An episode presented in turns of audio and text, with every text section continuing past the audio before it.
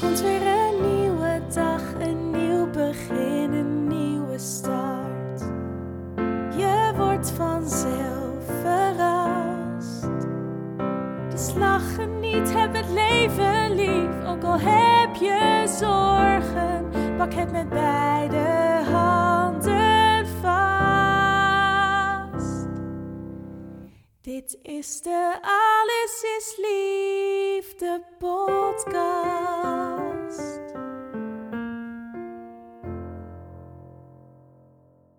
Welkom bij de Alles is Liefde podcast. De podcast over liefde, seks en relaties. Mijn naam is Rianne Roes. Ik ben relatietherapeut en eigenaar van samenalleen.com. In deze podcast ga ik in gesprek met grootheden op het gebied van liefde, seks en relaties. En de kennis en ervaring en inspiratie die ik daardoor opdoe, deel ik graag met jullie. En ik hoop hiermee ook jou te mogen inspireren.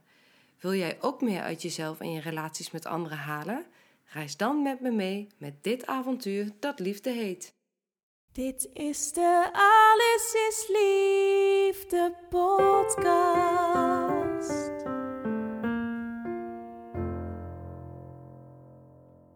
Wat ontzettend leuk dat je luistert naar weer een nieuwe aflevering van de Alles is Liefde podcast. Je gaat zo dadelijk luisteren naar een heel leuk interview wat ik gehad heb met Albert Nederman. Hij is klinisch psycholoog, hij is systeemtherapeut, hij heeft ontzettend veel gedaan voor het vakgebied. En daarom was ik ook ontzettend blij dat ik hem mocht interviewen. En we gaan het hebben over zelfdifferentiatie. Wat dat precies is, daar gaat hij je dadelijk alles over vertellen. Het is in ieder geval een gedachtegoed, een visie waar ik heel erg achter kan staan. En daarom was ik ook ontzettend blij dat ik Albert, dat ik jou mocht interviewen. Nou, ik begin gewoon met mijn allereerste beginvraag. En die luidt: waar denk jij aan als ik zeg liefde? Poeh, liefde. Wauw, dat is wel. ehm, het is zo grappig, want ehm, als je denkt in ons vak als relatietherapeut, als gezinstherapeut, dan zou er eigenlijk heel veel literatuur moeten zijn eh, over liefde. Maar het grappige is, dat is er dus eigenlijk niet zoveel. Nee. En, eh, en ik denk dat het iets te maken heeft met hoe, ehm, hoe ingewikkeld concept het is. Als je het even the- theoretisch zou willen benaderen. Mhm. Iedereen, tenminste maar hopen dat iedereen weet uit, uit ervaring en gevoel wat liefde is. Ehm, maar hoe je, hoe je dat goed ehm, verwoordt en definieert is nog niet zo makkelijk. Maar goed, je vroeg waar ik het eerst aan denk. Ja, het eerste waar ik aan denk is toch ehm, dat je als, eh, als partners een enorm gevoel van eh, verbondenheid kan hebben. En ook dat je, dat daar zitten heel veel aspecten in, eh, en vriendschap en zorg en misschien ook passie en seksualiteit. Ehm, dat is wel het eerste waar, waar ik aan denk. Maar er zijn natuurlijk echt eh tig vormen van liefde. Hè? Ja. Ja, ik had laatst vrienden eh, wie een hond na, na zoveel jaar is overleden. Die mensen zijn echt zo eh, verdrietig. Dat is echt liefde volgens mij. Ja. Ja. En sommige mensen zijn natuurlijk eh, religieus en ervaren een, een liefdesband met God. Ja. Ehm, ik was net een weekend weg. Eh, en op het Noordzee Jazz Festival. En dan eh, ben ik daar met mijn broer en mijn zus. Ehm, ja, en dat is ook vanaf vertrouwdheid. Hè? Je kent elkaar al je hele leven. Ehm, als een van ons het moeilijk heeft, we zien elkaar niet, eh, niet heel regelmatig, maar als een van ons het moeilijk heeft, dan voel je dat je daar gelijk Ja. wat wilt doen of eh, wilt ondersteunen. En dat is allemaal, allemaal noemen we Liefde. dat liefde. Ja. Ja. Ja. zeg het maar. Ja, precies. Maar ik, ik, heb wel het gevoel, je wordt in je eentje geboren, in dat Ja. lijf. Ehm, en je gaat in je eentje, sterf je op enig moment. Uit je lijf zou je kunnen zeggen, Ja. of je lijf sterft. En in de tussentijd gaat, gaat het toch wel heel erg over wat zijn verbindingen met anderen die van betekenis zijn. Hè? Ja. Eh, die, die tegenover die in principe ehm, eenzame, existentieel eenzame positie, ja, die, die daar als het ware een soort tegenwichten in bieden. Ja. En daar speelt liefde een hele grote rol in, Ja. volgens mij. Welke relaties doen ertoe? En dat kan Ja. dan over familie gaan, maar ook over de partnerrelatie en ook op allerlei andere niveaus. Zeker, Over vriendschap en, en Ja. eh, ja. Mensen, je hebt soms eh, ook collega's die je heel dierbaar zijn. Ja, waarom zou dat geen liefde zijn? Ja. Maar dat is weer een andere vorm van liefde. Ja. Ja. En dan denk je eigenlijk aan al die gelaagdheden in de liefde. Die Ja. komen dan meteen eigenlijk bij je naar boven, waardoor de vraag ook ja, niet eigenlijk met één of twee zinnen te beantwoorden is. Echt niet. Nee, Echt niet. En, nee. en kijk naar de wereldliteratuur, kijk naar de kunst, kijk naar de, naar de film. Ja, het, is zo'n belangrijk thema voor ons mensen. Ja, Ja. ja, ja, Er zitten zoveel aspecten aan. ja, dat is het hè. De liefde, dat het- houdt iedereen eigenlijk nou, dag en nacht bezig. Ja, maar dat is wel wel. de drijfveer van heel veel mensen. Ja, Ja, en ook de frustratie natuurlijk in liefdesbanden. Ja. Dat is ja, dat ook. ja zeker. En wij kennen elkaar van de specialisatie eh, systeem en seks. Jij was natuurlijk al eh, systeemtherapeut destijds. Ja. En we hebben daar heel veel gesproken over David Snars en zijn werken rondom de zelfdifferentiatie. Kan je eens kort uitleggen wat, wat bedoeld wordt, wat in jouw ogen bedoeld wordt met zelfdifferentiatie? Waar, waar gaat het over? Ehm, ik weet niet of ik het kort doe. Dat, eh, moeten we maar uitvinden. Eh, want er is veel over te zeggen. Eén zou je kunnen zeggen, differentiatie is volgens mij eigenlijk een biologische term. En dat gaat erover dat er een, een, een organisme via celdeling, ehm, als het ware, ehm, verschillende functies verwerft. Dus die wordt als het ware rijker in wat hij kan doen. Omdat die, die celdeling maakt ook dat de specialisatie mogelijk is. Ja, En dat, dat is het basisidee wat eh, eh, aan die zelfdifferentiatie van Snarch eh, ten grondslag ligt. Overigens was Snarch niet degene die die term gemunt heeft voor, voor dit soort processen, maar dat is Murray Bowen. Murray Bowen was een, een, een, een psychiater, Amerikaanse psychiater. Ehm, en die heeft voor een heel belangrijk deel aan de wieg gestaan van eh, de gezins- en relatietherapie zoals we die nu kennen. Hè? Dus Ja. die heeft een belangrijke rol gespeeld sinds de jaren 50 in dat ontwikkelen. En Murray Bowen kwam zelf uit een soort kluwe gezin. Hè? En dat was, eh, zoals iedereen eh, in het vak destijds, was natuurlijk eindeloos in de analyse, psychoanalyse. Maar dat hielp me toch eigenlijk niet om zich op een nieuwe manier op te kunnen stellen in, de, in de familiebanden. Dus wat hij, eh, wat hij toen is gaan doen, is hij meer gaan nadenken over dat werken met, met gezinnen en hoe je je moet ontwikkelen eh, om enerzijds wel een wezenlijke band, laten we dat nog een keer een liefdesband noemen, ja, eh, te onderhouden. Maar anderzijds ook eh, recht te doen aan die andere kracht die we in ons hebben. Dus naast de behoefte aan verbondenheid is er ook de behoefte aan zelfbepaling. ja, Aan je eigen weg kunnen gaan, je eigen ontwikkeling mogen maken. En dat is, dat, die behoefte hebben we allebei. eh, ik denk dat iedereen die in zich heeft. En die behoeften zijn natuurlijk soms tegenstrijdig. ja, Hè? Die, Ja. die staan soms op gespannen voet met elkaar.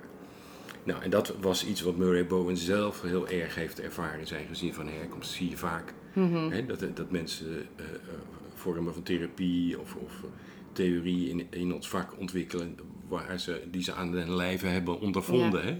dat de drijfveren versterkt. Ja, Ja, en dus van Murray Bowen is het idee, je, je, je eh, differentieert je in een hechte verbinding met iemand anders. Door je niet te veel af te sluiten en maar je eigen gang te gaan. Eh, maar ook door jezelf niet als het ware op te laten zuigen door de relatie en wat, wat erin allemaal gevraagd wordt. Maar door, juist door dat spanningsveld. ja, Dat helpt je om jezelf verder eh, te ontwikkelen en eigenlijk ook weer te groeien in je rol als partner. Dat is het interessante, dat is de tegenstrijdigheid. ja. Ja. Want hoe ga, hoe, hoe- wat bedoelt hij daar dan mee, hè? als je het hebt over die groei? Hoe, hoe zou je kunnen groeien? Wat maakt dat die groei dan tot stand komt? Die, die eh Snarch die noemt dat ehm, marriage is a people growing machine. Dus het huwelijk is als het ware een soort broedmachine voor ontwikkeling. En hij zegt eh, dat komt omdat ehm, je partner die krijgt een groot emotioneel belang voor je. Ja, is de belangrijkste ander in je leven. Dus als het nou gaat over eh, dat je als het ware gespiegeld wordt op waar je, eh, laten we zeggen, je tekorten zitten of waar je kwetsbaarheden zitten of waar, hè, dan zal je dat via je partner openlijk of bedekt eh, terugkrijgen. Ehm, en omdat die ander zo belangrijk is, moet je er wat mee. Ja, Hè? Bij anderen kan je zeggen, ja, nou, Boeien. ja, boeien. hè? Eh, kan maar bij je, bij Ja. je partner kan je dat niet te lang doen, want dan, dan, dan is je partner weg of die relatie wordt heel vervelend. Of, Ja, Dus je hebt op den duur eh, onder ogen te zien van welke ontwikkelingstaken word ik nou eigenlijk bij neergezet. ja, ja, En dat vind ik wel ook het, het hele fijne aan dat differentiatiebegrip. Kijk, je kunt je afvragen, ehm, wanneer ben je dan gedifferentieerd? Ja, het is natuurlijk ook een soort ideaalbeeld. Hè? Ehm, maar ehm, ik, ik denk dat, dat, die, dat het mooie daarvan is, is dat het in ieder geval heel ontwikkelingsgericht eh, is. Het gaat er steeds van uit hè, dat mensen groeipotentieel hebben en dat zeg maar, de belangrijke relatie die je hebt, eh, dat hoeft niet per se in een huwelijk te zijn, eh, maar wel een gecommitteerde relatie, ja, dat dat je enorm helpt ja, om die tegenstrijdigheid in je, in je eigen behoefte, als het ware, om daarmee aan de slag te gaan. ja. En ook om die te verdragen, de onrust die dat oproept. Nou ja, dat ja. is wel de klus. Ja, ja, Kan je dat verdragen? ja. Maar dat is wel een van de taken die, eh, die, Die hij dan ook eh, noemt. Ja, Ik herinner me inderdaad het jezelf gerust kunnen stellen, maar ook tegelijkertijd het verdragen van een bepaalde mate van onrust. zeker. Onrust of pijn of ongemak of schaamte. Hè? Taking pain for growth noemt hij dat. Ja, dus, je, dus als je ehm, in ontwikkeling wilt komen, dan, dan zul je een zekere mate van ongemak hebben te verdragen. ja, ja, Wat we kennen, daarin voelen we ons veilig, zelfs als het vervelend is. Maar eh, wat we niet kennen, roept altijd een zekere mate van angst op. ja.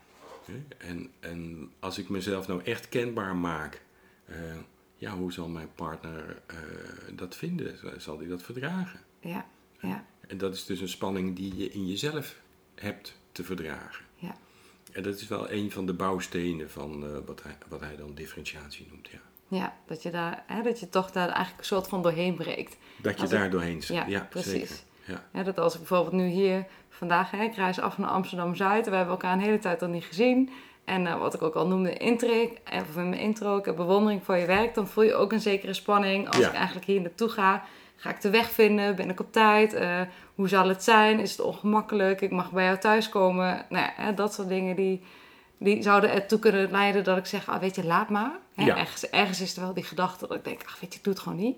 Hè, laat die hele podcast er maar zitten. Ja. En tegelijkertijd weet je, ja, maar als ik het ga doen, ga ik straks naar huis en dan heb ik het gevoel van, ja, weet je, dit is gewoon heel fijn geweest en eh, ja, heeft me Zeker. dingen opgeleverd. Zeker. Hè? Dus, Ja. dus we zijn geneigd moeilijke dingen te vermijden. Ja, Dat is een heel natuurlijke reactie. Maar als je daar te veel aan toegeeft, dan, dan kom je ook stil te staan. ja, ja, Eh, en en een, een van de ja, meest kenmerkende dingen vind ik van Snarch, die zal je altijd uitdagen. Die zal je eigenlijk vanaf het begin af aan eh, proberen je stil te zetten bij wat je hebt te doen. ja, Om weer een stap Ja. verder te komen. ja, ja. En dan mag je af en toe uitrusten, maar vaak zit je toch in de, in de groeicirkel. Zo Zeker. hij, toch? Zo noemt dat hij je- dat. Ja. Ja, dus hij zegt, je, je, we, we wisselen, en dat is heel normaal, we wisselen. ehm, we hebben als het ware een soort comfortcirkel, hè, dus waar we ons gemakkelijk in voelen. Daar kun je inderdaad uitrusten, bijkomen, gewoon genieten van dat dingen prettig verlopen. Maar op een gegeven ogenblik bouwt zich de frustratie of de spanning eh, eh, op, of de druk.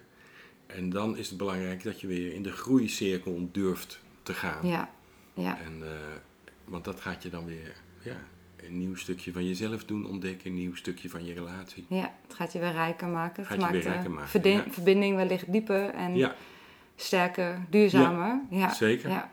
en prettiger seks is zijn. Ja. dat is eigenlijk zijn hele eh, raamwerk, hè, waardoor hij eh, naar de differentiatie kijkt. ja, dat is wel grappig, want, want eh, dat was natuurlijk toch wel een redelijk revolutionair idee. Dat kwam echt niet van Murray Bowen. Maar dat is echt zijn verdienste, z- eh, zou je kunnen zeggen. zijn invalshoek in ieder geval. Dat hij zegt, ja, die seksualiteit, dat biedt zo mooi een venster eigenlijk op hoe het met de differentiatie van de partners zit. Wat er in de relatiedynamiek speelt. Ja. Eh, dat, eh, dat is heel waardevol. Nou, Ja. dat was voor de, de seksologie. Hè. Ik heb een tijd ook in de seksologie gewerkt. Ja, dat was eh, begin jaren negentig was inderdaad wel een soort revolutionaire blik. Ja, ja. En wat, wat zegt hij dan eigenlijk? Wat zegt hij over... Want je noemt het net wel kort, hè, dat je van, da- van daaruit eigenlijk wel de mate van zelfdifferentiatie kan ja, meten, maar in ieder geval kan, kan zien, kan observeren. Maar wat gebeurt er dan? Waaraan zou je het kunnen merken of waaraan eh, wordt het zichtbaar? Waardoor? Ehm, nou ja, kijk, dat hangt altijd een beetje af van je voordeur hè, als behandelaar. Als ik even redeneer als, als behandelaar. Mhm. Hè. Ehm, ik, ik- toen ik bij de Rutger Stichting werkte, ja, daar stond er gewoon seksologie op de, voor, op de voordeur, Ja. bij wijze van spreken. Dus iedereen die daar binnenkwam, wist, we gaan het hier over seks hebben. Ja. Ja. en daar Als kiezen daar ook voor, precies, want ik heb eh, issues op dat gebied. Ik denk als je bij Snarts binnenkomt, dat dat ook wel vaak het geval is. Dat je weet, hè, die, die, thema, eh, die thematiek van seksualiteit, die eh, zal aan de orde komen. En daar kies ik ook voor, want we, we ervaren problemen op het gebied van de seksualiteit. We vrijen niet meer, of mijn ere- erectie is een probleem, of haar orgasme is een probleem, als we even in hetero stellen Mhm. eh, denken. Ja, Ehm, en eh, de, dus dat, dat maakt al wat uit. Als je- in een gewone, bijvoorbeeld in een gewone relatietherapie setting werkt, zullen veel mensen het ook eigenlijk heel gewoon vinden dat seksualiteit ter sprake komt, maar dan staat het weer minder centraal. ja, Hè? Maar ik denk voor hem staat, staat, eh, is, is die seksualiteit wel heel centraal. In ieder geval in zijn, in zijn, ehm, in zijn focus. Want hij zegt die, die seksualiteit is een soort arena waarin al deze krachten een beetje eh, zichtbaar worden. ja. Ehm, maar ik weet niet of ik daarmee je vraag helemaal Nou, op wat voor heb. manier wordt het zichtbaar? Daar ben ik benieuwd naar. Hè? Wat, waar, waar refereert hij dan aan? Op wat voor manier wordt het zichtbaar? Nou, kijk, je, je, je, ehm, je zult veel stellen zien in, in zo'n setting die zeggen: Goh, eigenlijk onze, onze seksualiteit is misschien best wel een periode heel prettig en goed Ja, geweest. Maar Ja. op den duur, naarmate we eh, de verliefdheidsfase voorbij waren, eh, hadden we te maken met dat, die, dat het feit dat de ander anders is, is niet alleen eh, fijn. In de verliefdheid vind je dat alleen maar fijn. Je vindt je ander mooi en je vindt je ander lekker en je wilt er alles van weten. En, en, en die hele binnenwereld wil je wel opzuigen enzovoort. hè. ja, ja, Nou, dat is wat verliefdheid ook doet. ja, Hè? En je wilt ook in die ander kruipen, bij wijze van spreken. Ehm, maar die verliefdheidshormonen die, die verdampen na, nou, laten we zeggen, één of twee jaar. Eh, en, en dan komt het erop aan dat je twee verschillende personen bent. En dan wordt dat ook lastig. ja, Want twee verschillende personen, die hebben dus een verschillend genenpakketje, dus verschillend temperament. Ze hebben eh verschillende manier van dingen waarnemen, want ze hebben ook een verschillende geschiedenis. Ze hebben dus ook verschillende verlangens soms. Mhm. En ze hebben dus ook verschillende belangen soms. ja, Dus dat moet gaan schuren, dat, Ja. dat moet gaan irriteren of weet ik veel wat. ja, Ja, en dan komt het erop aan. Ga je, ga je, maak je jezelf zeg maar, emotioneel zo afhankelijk dat je alles onder de mat veegt. Ja, dat je dan op een gegeven ogenblik eh, met al die dingen die je wegslikt, op een gegeven ogenblik geen zin meer hebt in het vrijen met je partner. ja, Eh, ja, dat, dat, dat vindt hij dan heel begrijpelijk. Hè? Dus Ja. hij kijkt naar dat niet, naar dat niet willen vrijen als eh, een signaal. Ja, Ja, ja. Kijkt daar naar als een soort signaal van hoe, hoe verhouden wij ons eigenlijk tot elkaar? In hoeverre komen we allebei tot ons recht? Nou, en dat dat, dat dat niet willen vrijen is als het ware een soort symptoom ja, van dat er iets eh, eh, niet een goede balans is uitgewerkt. ja, ja? Dus in dat, in dat spel van enerzijds je verbinden, anderzijds eh, je eigen weg bepalen, is iemand onvoldoende voor het voetlicht gekomen, heeft zich onvoldoende, als het ware, is onvoldoende de confrontatie aangaan met wat hij werkelijk wil. ja, met eigenlijk zichzelf. Eigenlijk daar met zit, zichzelf. hè, daar zit ja. soms de verwarring. En Ja. dat bijvoorbeeld een partner in de, nou ja, de klassieke zin, hè, dat de vrouw het gevoel heeft dat op te moeten draaien voor het huishouden, voor de kinderen. En dat vervolgens eh, in bed eh, er geen verlangen meer is. Nee, En dan is het stereotyp gezien gezegd. Nou, weet je, mijn man die wil dan s'avonds meteen ook nog seks, terwijl ik de hele dag zo ontzettend druk ben geweest. Dus dan ligt het in die zin aan de man. Terwijl eigenlijk heb je wel voldoende gedurende de dag je eigen beleving kenbaar gemaakt. Of gezegd, ik heb het gevoel dat ik alleen maar een moeder de vrouw aan het uithangen ben. precies. En waar, waar ben ik in dit geheel? Ja, Ja. Hè? dus als zij zich een sloof is gaan voelen, als Ja. ik dat woord mag gebruiken, Ja, hè? Dan, dan kan ze daar nou, echt een soort eh eh, wrokken over voelen naar haar partner. ja, Maar het zegt natuurlijk ook iets over wat zij onvoldoende heeft ingebracht. Tegen ze, ja, eh, lieve kerel, zo ga ik dat echt niet meer doen. nee, precies. Hè? Ja. Dus, eh, dus we, we, we gingen dit eh, in een soort gelijkwaardigheid aan. En nou ben jij lekker veel druk eh, buitenshuis. En dat vraagt ook veel van je, dat snap ik wel. Maar ik ben dan heel veel binnenshuis.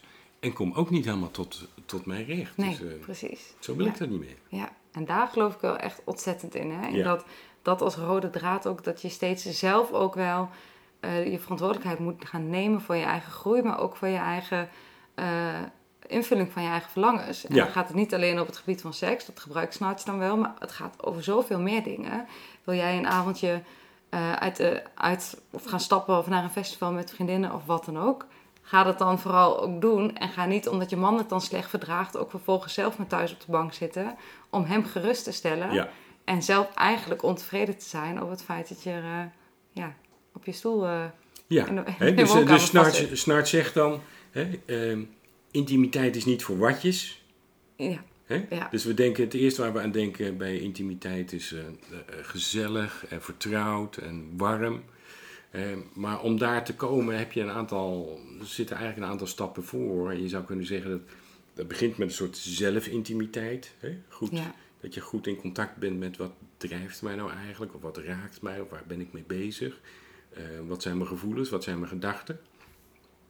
En vervolgens moet je ook eh, eh, met je partner wel een soort conflictintimiteit aan durven gaan.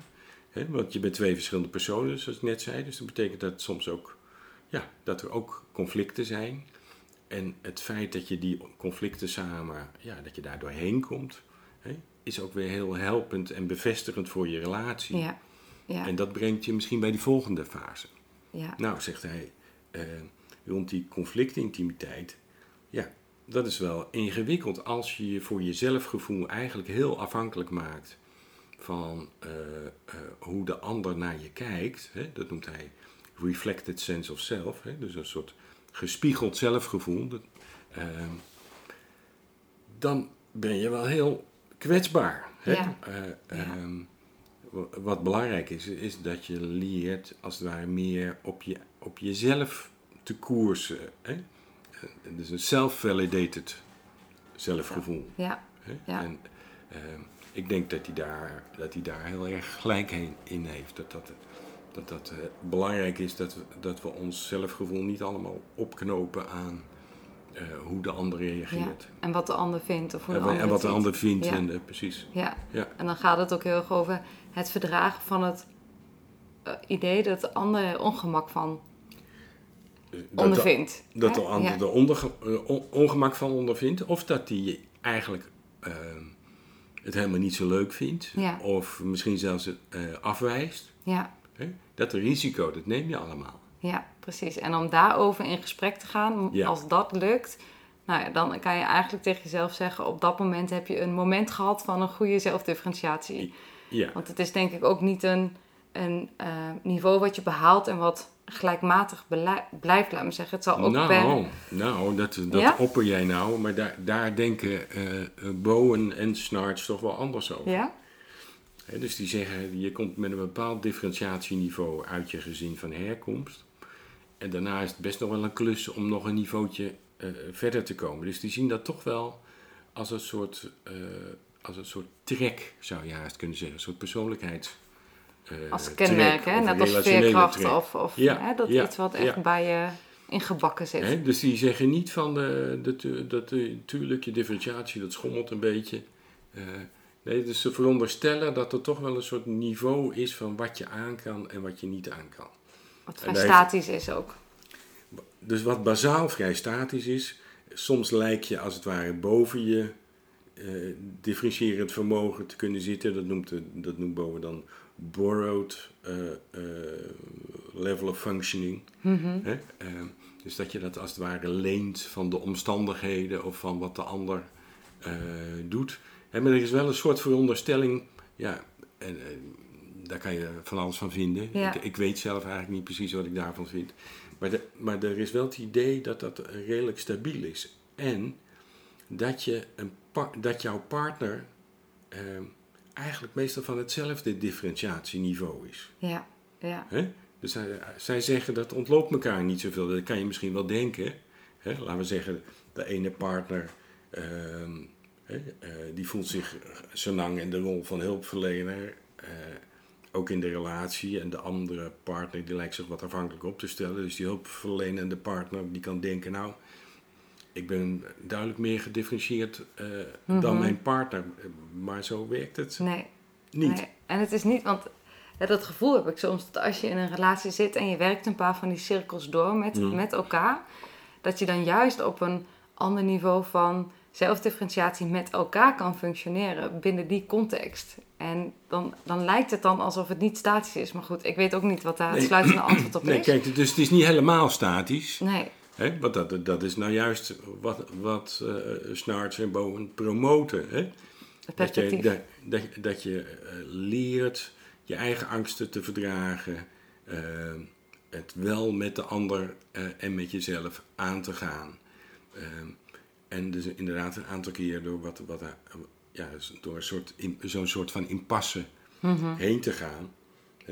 Dan, Ja. dan kan je wel weer een paar graden zeg maar, op de differentiatieladder stijgen. Ja, ja, precies. Dus binnen die relatie past dat wel, maar dan is dat de context van de relatie. Hè, terwijl als ik bijvoorbeeld kijk, in mijn hu- huidige relatie denk ik dat het best goed op orde is. Als ik kijk naar mijn gezin van herkomst, dan denk ik, oh, dan is dat wel een stuk hardnekkiger om daar patronen in te veranderen. Dus Ja. het lijkt ook bijna alsof het dan binnen de bepaalde contexten een ander niveau heeft. Dus, dus jouw niveau van functioneren is, al, is natuurlijk altijd contextafhankelijk. Ja. Hè? Ehm, maar wat zij veronderstellen is dat er dus een soort bazaal niveau doorheen loopt. Ja, Door hoe jij in al die verschillende situaties opereert. ja, ja, ja, mooi. En hè, en bekijkt dat alles door het raamwerk van seksualiteit. Ik weet ook nog dat ik in het boek, toen ik het las, ja, ik weet eigenlijk de casus niet meer precies hoor, maar dat het inderdaad ging over een man en een vrouw die al echt al jaren geen seks meer hadden gehad. En dat die vrouw dus op een gegeven moment in een bepaald, bepaald uiterlijk of een bepaalde outfit of zo de, de kamer betrad. En dat ze toen eigenlijk ook een soort doorbraak kregen in zowel hun seksuele relatie als gewoon de, ja, het gevoel van verbinding samen. Ja, Maar wat, want wat was, wat, wat was, wat weet je wat ik bedoel ongeveer het voorbeeld waar het over gaat? nee, dat ik heb zo- de casus niet eh, voor de geest. Nee. Ehm, want ik denk dat dat dus bij veel stellen ook. eh, dat het zo werkt dat als je dan iets anders gaat doen, laat maar zeggen, dan dat je gewend bent. Dus als je een bepaald patroon kan doorbreken. En dan Ja. vooral binnen het seksuele kader. Dat het eigenlijk een verschuiving kan betekenen in, het hele, in de hele relatie. Dat is ook zo. Dat is ook zo. En, en dat boek Passionate Marriage, ik, ik vind met name die casusbesprekingen ook steeds zo ontroerend, omdat je zo voelt hoe iemand als het ware zichzelf bijeen heeft moeten rapen, Ja, zichzelf in de waagschaal stelt. ja? Dus er zit, het is echt een soort dappere stap die iemand maakt.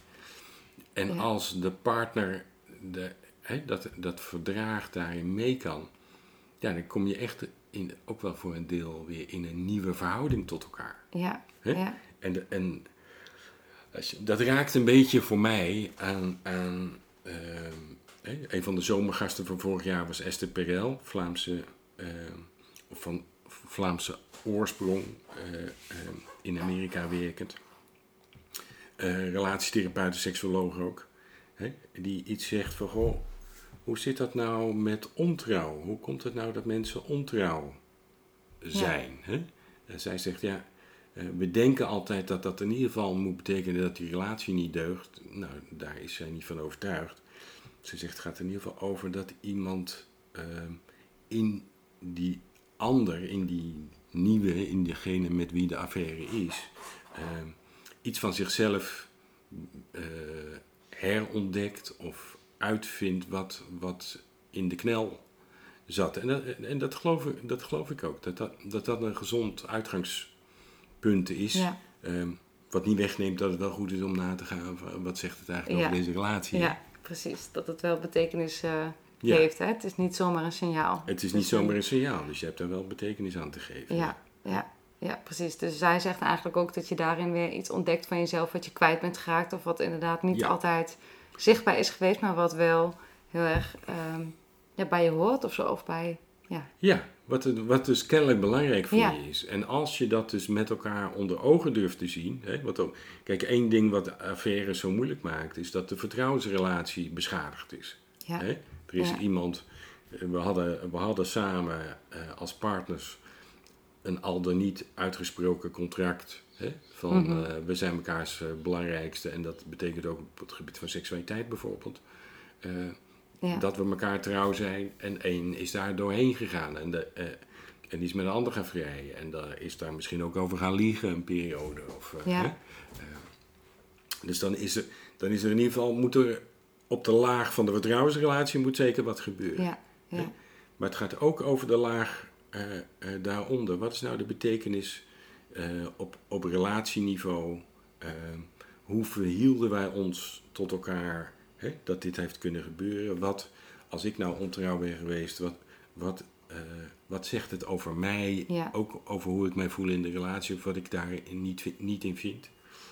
Nou, wat Perel zegt is elke, elke keer als je zo'n de crisis werkelijk aangaat, en daarin lijkt ze op Snarts, ja, ehm, kan je dus heel belangrijke dingen over jezelf te weten komen en kun je als partners ook in een nieuwe verhouding tot elkaar komen. ja, Hè? ja. En eh, daarin lijken zij wel een beetje op elkaar. Ja, dat ze eigenlijk juist zien, hè, dat soort impasses of dat soort escalaties of crisismomenten, dat het eigenlijk een kans is om te groeien. Yes, Dat je dat, is, dat is eh, heel goed gezegd. Dat, ja. dat is volgens mij wel Ja, een belangrijke kern van, eh, die ze allebei in hun werk hebben. ja. En dat is ook wat Snarch volgens mij heel erg genoemd. Wat ik zo verhelderend vond ook aan het boek, is dat de seksualiteit eigenlijk niet stopt bij je dertigste, bij wijze van. Hè? Nee. Dat je eigenlijk misschien daar pas begint. En vooral binnen de duurzame relatie, dat het niet zo hoeft te zijn dat de seks op een gegeven moment uitdooft, maar dat het juist wel op je, weet ik veel, als je 30, 40 jaar samen bent, zijn hoogtepunt kan bereiken, bij wijze van.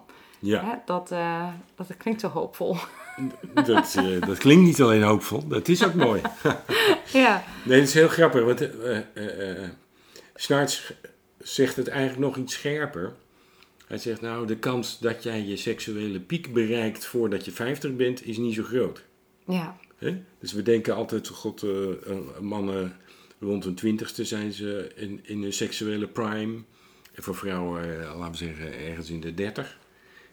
Eh, maar daar is Snarts het niet mee eens. Ja, hij zegt, ja, als je puur kijkt naar de zintuigelijke scherpte... en hoe snel je hormonaal reageert, dan mag dat allemaal zo zijn. Hij zegt wat veel belangrijker is eh, om een goede eh, en een, een passievolle seksualiteit te hebben, is, is dat je ehm, jezelf een beetje kent. Eh, en dat je inderdaad ook het, het soortelijk gewicht ontwikkeld hebt om jezelf ook werkelijk in te brengen, dat bedoel ik dan niet letterlijk, eh, ehm, in de seksuele relatie met je partner. ja. Dat wat je werkelijk wilt, wat je werkelijk bent, wat werkelijk belangrijk voor je is. Ehm, en ja, dan, dan kan je wat hij noemt de elektrische seks eh, weer, Ja, weer ja, hebben. Ja, Hè?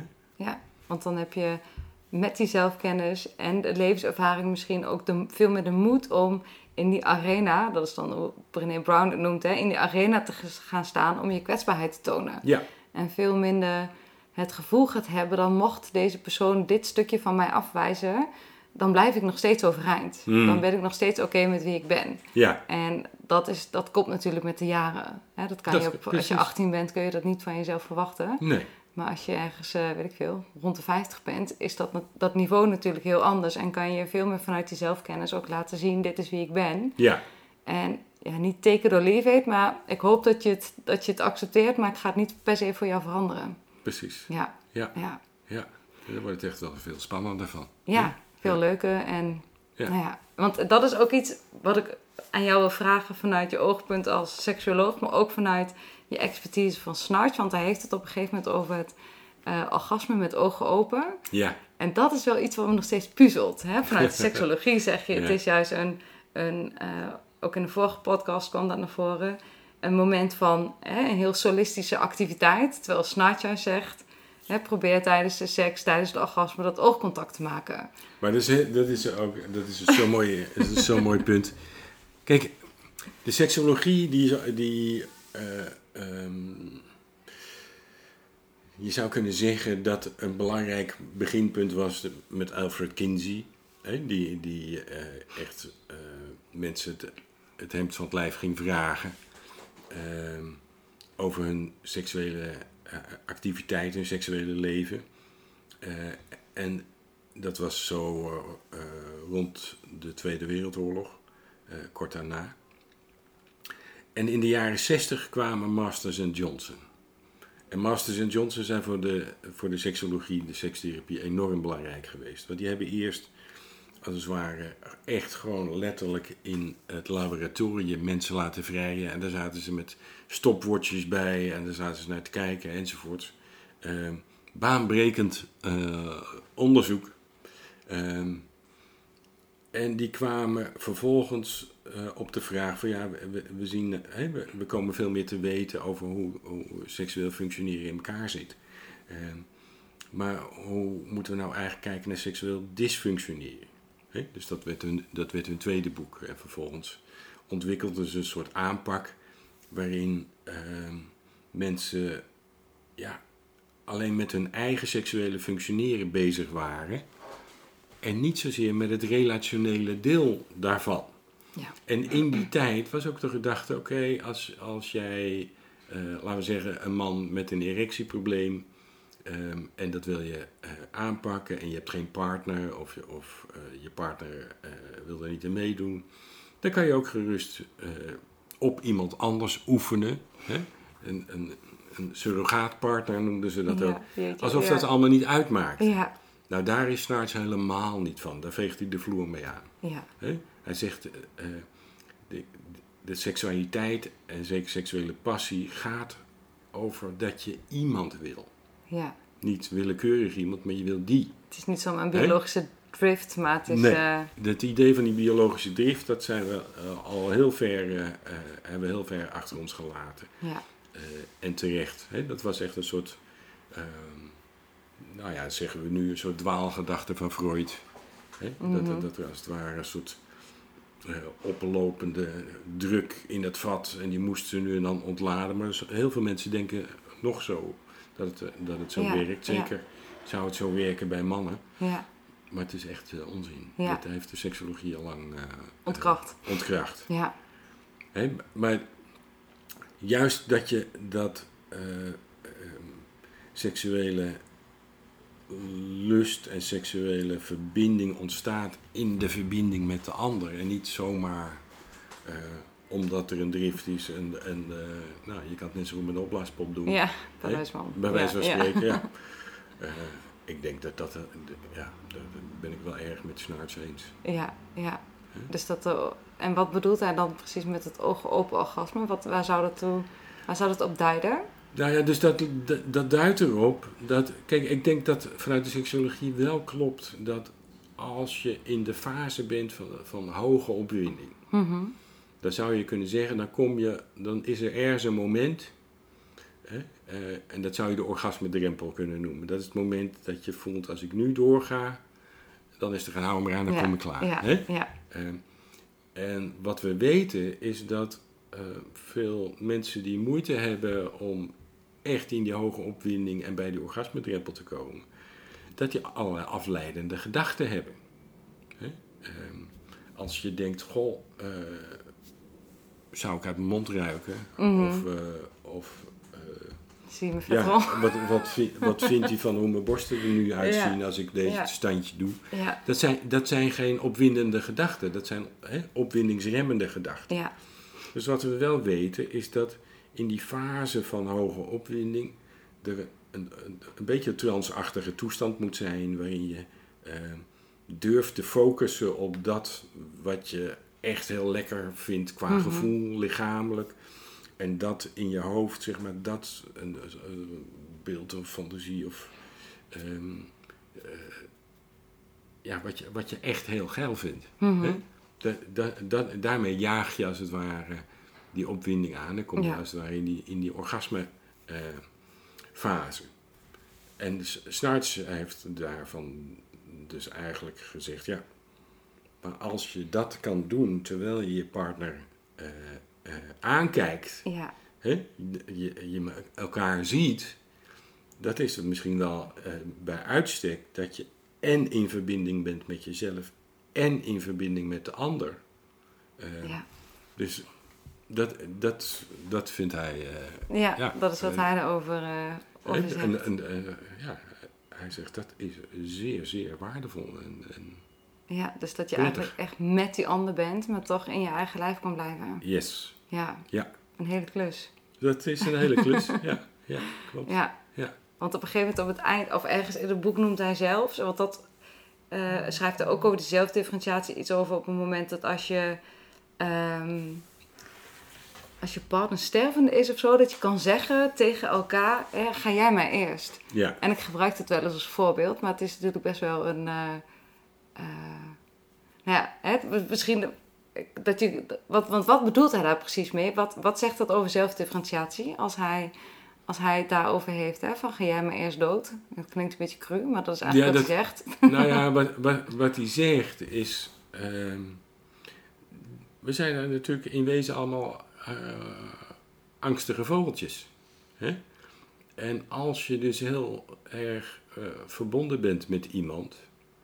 Ehm, eh, ja, dan is de gedachte aan dat de, dat de ander eerst gaat en jij dus ehm, dat verlies moet verstouwen.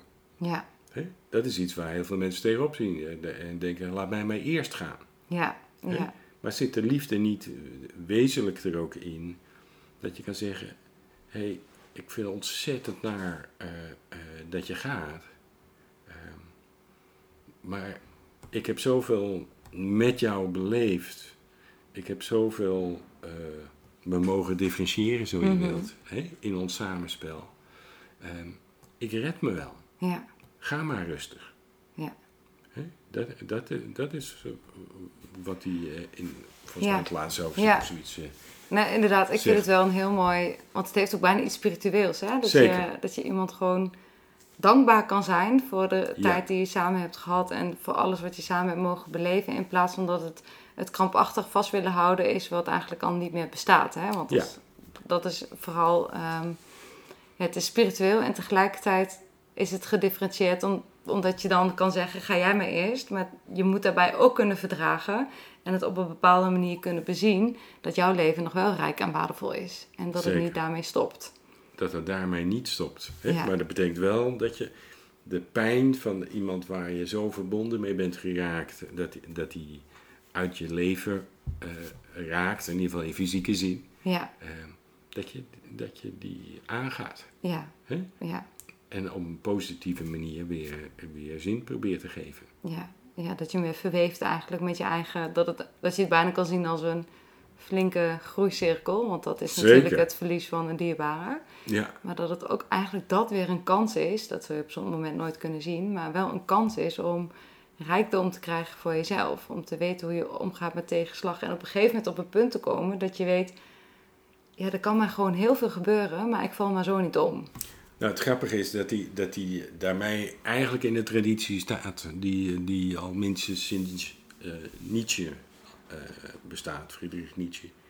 Hè? Eh, die, die de term gebruikt amor fati, Mhm. omarm je lot. Ja, En wat hij daarmee bedoelt is al, ook als er, als er narigheid op je levenspad komt, ehm, pak het zo goed mogelijk op en leer eruit wat daaruit te leren is. ja. Want overal is wat uit te leren. Ja, precies. Ja.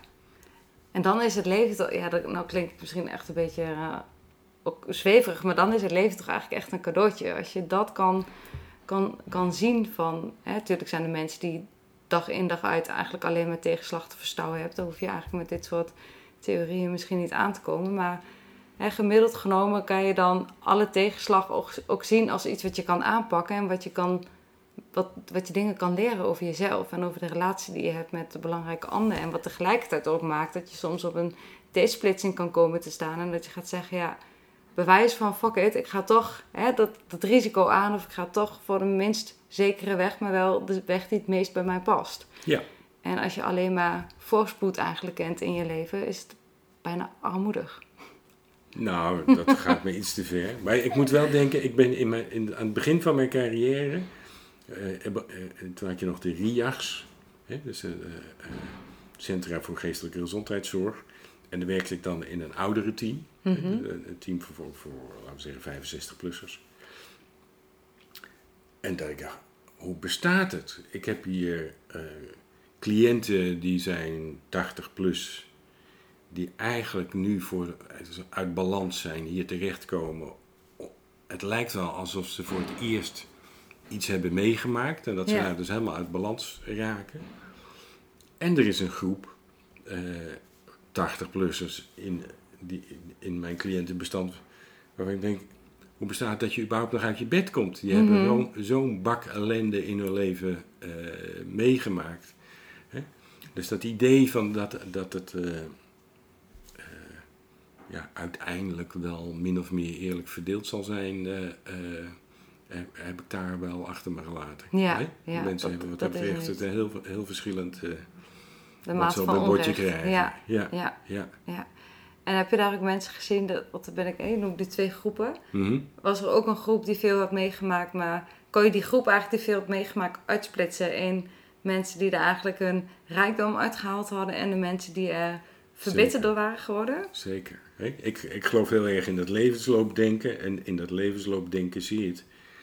Dat je ervaringen opdoet. En de ervaringen die je vroeger hebt opgedaan, die bieden weer bepaalde mogelijkheden.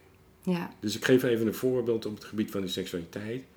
Stel dat je als jong meisje ehm, een, eh, dat je eer- eerste ervaringen, laten we zeggen, als 14-jarige, ehm, onprettige ervaringen waren met seksualiteit, waarbij iemand anders jouw grenzen overging.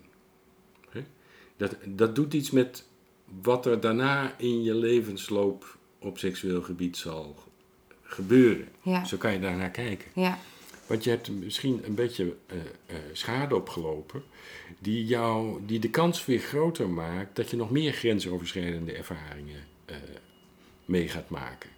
Die weer de kans vergroot dat je misschien op enig moment ongewenst zwanger wordt. ja, Die wat doet met je zelfgevoel enzovoort. Hè, dus, dus je ervaringen bouwen op. Een, een cumulatief effect heeft dat. Ehm, en dat hoeft niet per se allemaal eh, negatief uit te vallen. Hè, maar, maar dus je hebt positieve eh, ervaringen en negatieve ervaringen. Sommige van die negatieve ervaringen die Mhm. maken de kans groter op nieuwe negatieve negatief. ervaringen. Binnen datzelfde thema of binnen, ja, En, en ik denk Ja. dat, dat dat zo, eh, dat dat wel heel erg klopt. ja, ja, En ehm, dat dat ook wel een nuttige manier van kijken is. Dus zo kijk ik nu achteraf. Toen had ik die Mhm. gedachte niet, maar wel naar die twee groepen oudere ja, eh, ja. cliënten die ik had. Ja. Ja, mooi. En als je dan ehm, hè, de zelfdifferentiatie is dus eigenlijk iets wat je zegt, hè, kijk vooral vanuit het levensloop. Dus dat je eigenlijk ergens ook wel dat het thema zelfdifferentiatie krijg je al mee te maken, bewijs van als je een spreekbeeld moet houden in eh, eh, weet ik veel, groep 6, groep 7. Hè, Dat je Mhm. eigenlijk ook een soort ongemak moet verdragen, maar dat het eigenlijk ook iets is wat het leven lang door blijft Ja. groeien. Wat het Ja. leven lang een thema zal blijven in ieders, ieders leven. Want die krachten hè, van ben ik samen of ben ik, hè, hoe kan ik en samen zijn en met die belangrijke ander zijn eh, en mezelf blijven. Dat is iets wat eigenlijk je leven lang een belangrijk thema is. Ja, nou ja, dat is, een, dat is een beetje de vraag. In die zin, als je de- toch eh, weet dat er eigenlijk dat de groep singles eh, in onze samenleving eigenlijk alleen maar groeit. Ja, Hè? Ehm, ja, dan is de vraag wat, wat mensen natuurlijk kunnen doen met dat eh, in verbinding zijn met de belangrijkste Ja. ander. Hè? Ja. Dus er zullen er ongetwijfeld vrienden en betekenisvolle banden zijn, mag ik in ieder geval hopen. Ja. Ja. Maar dat is het, ook dat zal niet voor iedereen hetzelfde zijn. Maar, da- maar dat, je voor, dat je je hele leven je kunt blijven ontwikkelen. En dat je de kans op jezelf positief ontwikkelen groter is als je eh, eh, de uitdagingen aangaat en ook de eh, ellendige gebeurtenissen die je kant op komen probeert op te pakken als, eh, ja, als uitdagingen en als iets waar je eh, uit kan proberen te leren wat daarvan te leren valt. Ja, dat, dat, blijft, dat blijft je hele leven waardevol volgens mij. Ja, ja. En wat je zegt, hè, eigenlijk het aantal singles in Nederland neemt toe. Misschien zelfs wel wereldwijd, weet ik niet. Maar in ieder geval in Nederland. Hoe, hoe zie je dat? Hoe verklaar je dat? Wat is jouw idee daarover?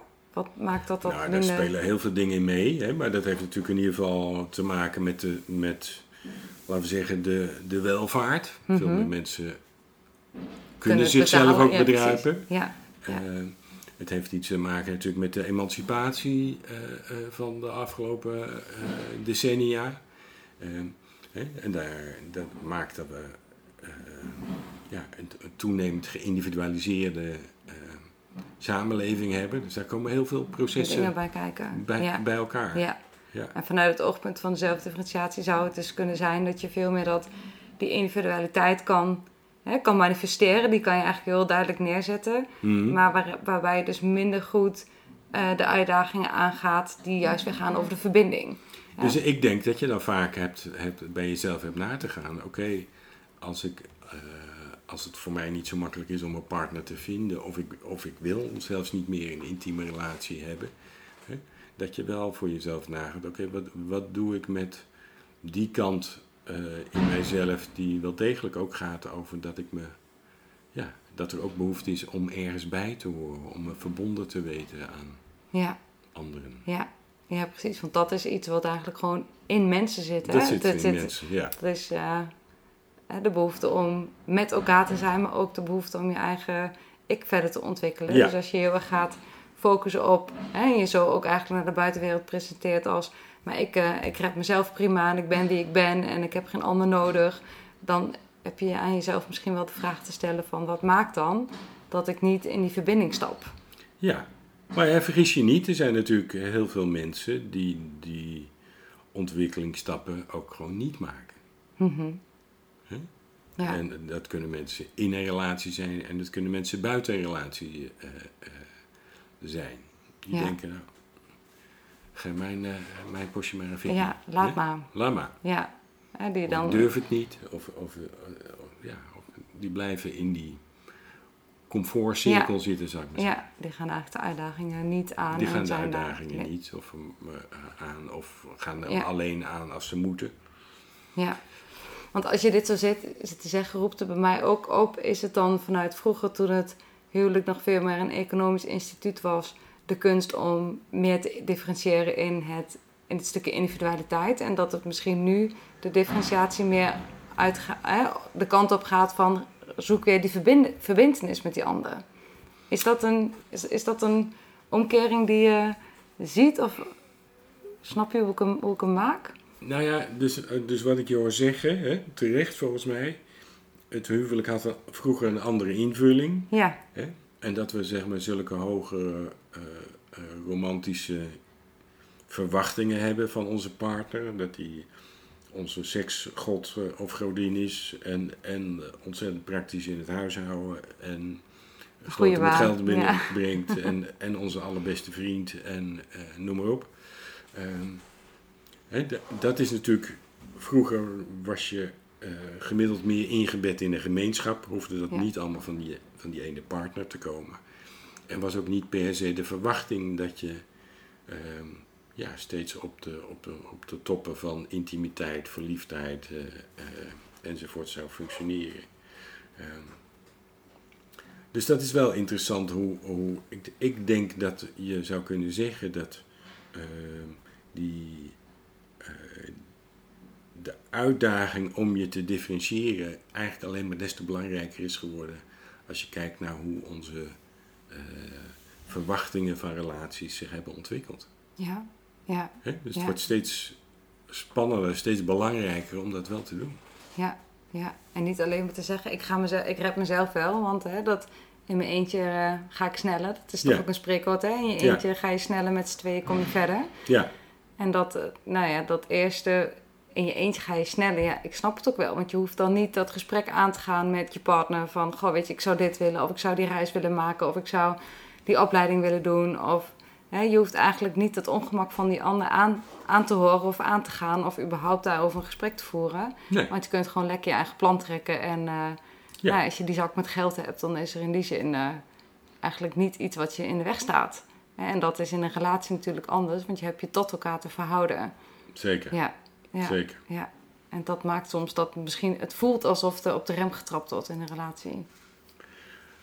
Ja, nou ja, dat weet, dat weet ik niet. Ik, ik, in, in ieder geval is duidelijk dat mensen, ehm, als ze niet tevreden zijn over juist eh, eh, over de intimiteit, juist over, ook over de seksualiteit, ja, dat er nu natuurlijk veel makkelijker gescheiden wordt dan vroeger. Maar ja, het is ook wettelijk gewoon makkelijker, dan een aantal en decennia zit geleden. minder schande op, minder schaamte. Hè? En ook sociaal klopt, hè? Is, de, is de schande natuurlijk veel minder, het is veel gewoner eh, dat dat gebeurt. Ja, Eh, en dat, ja, maar dat is, dat is eh, kijk, heel veel psychische, emotionele, sociale, relationele zaken, die zijn, eh zou ik maar zeggen, multigedetermineerd. Hè? Dus Mhm. er zijn heel veel factoren die bij elkaar komen, die maken dat de dingen lopen zoals ze lopen ja. en dat geldt, wel. dat geldt Ja. hiervoor ook. Ja, ja, Ja. zoals wat wit is natuurlijk nooit te stellen. Maar het, eh, het was een gedachte en ik dacht, Ja. weet je, het is wel een trend die je ziet Hm. Hè, waarin je, eh, nou ja, en er zijn meer singles en de samenleving wat individualistischer. Weten we Ja. dan nog wel voldoende hoe we ons moeten verbinden? Hoe we echt verbinding aangaan en durven we Nou ja, zo daar moedig... kun je wel zorgen over maken. Hè? Dat, Ja. dat, dat of, of, of de samenleving zoals we nu, die nu hebben, of daar voldoende mogelijkheden zijn om je op een zinvolle wijze verbonden te weten met anderen. Ja, Hè? ja, En die zorgen, eh, nou ja, die, misschien dat, dat voor een deel in het politieke landschap, dat je die ook vertegenwoordigd ziet. ja, Hè? Dat mensen misschien ook wel angstiger van worden. ja, ja, ja. Dus het is ook echt wel de moed om je kwetsbaar op te stellen. Ja, Om je helemaal te laten zien zoals je bent en zoals je jezelf kent. En ook al heb je het idee van, oh, dat vindt die ander vast gek, om dan toch te denken, maar ik laat mezelf wel zien zoals ik werkelijk ben. ja, Ja. En Ja. uiteindelijk is het dan ook nog zo, want daar, hè, dat, dat is eigenlijk de bonus, want het maakt dat de verbinding juist, eh, dat je echt zo'n kriebel kan krijgen met elkaar van, oh ja, weet je, dit hebben we uitgewerkt. En nou, je voelt weer even dat je helemaal hecht bent en dat je weer helemaal in elkaar geklonken zit, terwijl je juist een daad hebt gedaan, hoe paradoxaal, ja. die ging over jouzelf, over jouw eigen wensen en je eigen verlangens. Waar, waar Snartje het niet zo erg over heeft, is wat gebeurt er nou als je partner die het niet verdraagt? Ja, Hè? Wat gebeurt er nou ehm, bij scheiding? En in hoeverre zitten er in, aan een scheiding mogelijk ook nog weer elementen die bijvoorbeeld differentiatie bevorderend zijn? ja, Voor die Ja. ene partner of voor allebei de partners misschien. ja, ja. Ex-partners. Ja, daar praat hij eigenlijk niet over. Hè? Dat is ook misschien het boek in... Wat, wanneer is die geschreven? In 1991? Of het, eh, De, de, Passionate Marriage is eh, eh, 98 geloof ik. Ja, ook alweer in een andere tijd heb je het al. is alweer een 20 andere tijd, maar hij heeft ook in 2009 nog een soort vervolg geschreven. Eh, Intimacy and Desire. Eh, maar daar is zijn gedachte niet wezenlijk veranderd hoor. Nee, nee, Nee. oké. dus het, dus daar houdt hij zich het- niet zo mee bezig. Nee, dat is niet zijn... eh, Nee, is niet nee. zijn. Maar het is wel een interessante gedachte, hè? Want uiteindelijk is een scheiding ook een hele grote levensgebeurtenis. En net als Dus alle daar kun je precies ja. hetzelfde over denken, net als rouw en, en, en inderdaad scheiding. Hè? Ehm, als je à la Nietzsche hè, de, de, er niet vooruit de weg gaat, wat dat met je doet. Ja, En je kijkt hoe je het ook alweer als het ware zou kunnen benutten. ja, Dan zou dat natuurlijk ook, is dat ook groei bevorderend. Daar ja. leer je ook van. Dan kom je jezelf ook weer tegen. Dat merk je ook hoe je eh, in verhoudingen met je vriendengroep, je familie, eh, allerlei andere betekenisvolle mensen eh, staat. Ja, Hè? precies. Want daar werkt het allemaal op door. Ja, ja. Dus het is eigenlijk wel hè, heel kort door de bocht samenvattend. ehm, hebben we denk ik gehad ook over die groeicirkel en de, de rustcirkel. Op Ja. het moment dat er tegenslag is of je merkt dat dingen frustreren of irriteren, ga dat dan uitzoeken. Hè, en zie de dingen die tegenstaan in het leven ook als een, nou ja, als een kans om, om, ja, om een uitdaging aan te gaan, om meer van jezelf te leren, leren kennen. En de zelfdifferentiatie gaat er juist heel erg over. Heb je de moed om jezelf helemaal te laten zien hè, in al je naaktheid, in de breedste zin van het woord. En toch in verbinding te blijven met die andere, andere Ja. persoon. Ja, Maar zoals jij het zegt, hè, ehm, klinkt het heel blij. hè? Terwijl, terwijl het heeft Ik ook... ben graag optimistisch, maar ja, ja nee, dat is- ook mooi. Het klopt ook wel. Ja. Maar het, heeft ook een prijs. Ja. Dus het, he- het gaat wel ook over je pijn, de pijn aangaan. De pijn niet uit de weg gaan. Dat is een heel belangrijk. eh, als we nog wel even op, op snartje doorkoersen. Dat is wel een heel belangrijk element bij hem. Ja. En pijn, ja, dat doet pijn. Dat is niet fijn. Nee, Hè? nee, Eh, precies. Nee, als je er middenin zit, eh, ga je niet lachend eh, Nee. uit je bed. En hè, maar als er ergens toch een fundament kan zijn van vertrouwen, Mhm. een basisgevoel van ook dit gaat weer voorbij en ik hoef niet voor te vluchten, maar ik weet dat het gewoon beter wordt. En dat, hè, dat als je dat fundament kan voelen, dan is er ook lichtheid, ondanks hoeveel dus shit dus als je even denkt eh, in, in termen van scheiding, je ziet eh, eh, iets rond de 10% van de scheidingen, misschien net iets aan de overkant, hè, wordt een soort vechtscheidingen. Ja, Nou, daarvan zou je kunnen denken bijvoorbeeld, dat zijn mensen die de uitdaging die een scheiding voor een differentiatieproces brengt niet aangaan. ja, Maar die gaan als het ware de ex-partner zitten bestrijden. Ten koste eventueel van de kinderen. Eh, hè, eh, middels rechtszaken en toestanden. eh, in plaats van te kijken van wat zegt het ook over mij ja, eh, dat wij uit elkaar zijn. ja, Wat, wat, wat heeft het met de relatie die ik met de ander had eh, eh, te maken? ja, En als je dat wel aanpakt, hè, dan, dan kom je daar weer rijker uit. En dan Ja. kom je ook, mocht je weer een nieuwe partner tegenkomen, een potentiële partner, kom je ook beter toegerust eh, op die bestemming. ja. En hoe pijnlijk het inderdaad ook is, hè? want het betekent dus dat je echt wel diep naar jezelf moet kijken en in de spiegel het moet kijken. betekent dat naar- je, dat je ook durft te kijken naar waar, waar jij de ander tekort hebt gedaan, hoe de ander zich door jou in de steek gelaten kan hebben gevoeld, Ja, waar jij bent afgeraakt, waar je het niet hebt aangedurfd. ja. eh, belangrijke dingen in de relatie. Hè? Dus je krijgt ook eigenlijk hele niet leuke dingen over jezelf te leren. En ja, dat is. eh, ja, En dan gaat het weer over dat je dat kan verdragen. ja, Ja, en dat Ja. maakt, het, eh, maakt hem eigenlijk weer rond. Ja, Hè? Dan is klopt. het, eh, en als je daar dan weer uit bent, dan kan je weer uitrusten. En dan, ja. Ja. En vanuit spiritueel vlak gezien trek je dan dus ook weer wat anders aan. Hè? Als je het hebt over de wet van aantrekking, bij wijze van. ja, ja, Als je ja, iets anders uitstraalt, een andere energie met je meeneemt, omdat je iets van jezelf hebt aan durven gaan, betekent dat ook weer waarschijnlijk vernieuwing van je, van je eigen leven en van wat, wat, wat je toekomt. Ja. Dus eh, ja, ondanks dat het inderdaad niet alleen maar Hosanna is, en ik voel echt wel dat je dan door een hele pijnlijke periode heen moet, maar ik hoop eh, ja, dat het toch de mensen dan lukt om het eh, aan te gaan. En Ja. als het niet lukt zelf, ga dan eh, inderdaad eh, naar therapie of zoek iemand die jou daarbij kan helpen. ja, Ja, en de therapeut die je daarbij stilzet. ja Hè? precies. Ja. Hey Albert, echt Yes. eh, fantastisch. Dankjewel voor, eh, voor dit mooie gesprek, dit mooie interview. Heel graag gedaan. mooi. En eh, we gaan het hierbij laten. Oké, Dankjewel. dankjewel. Hoi hoi. Hoi.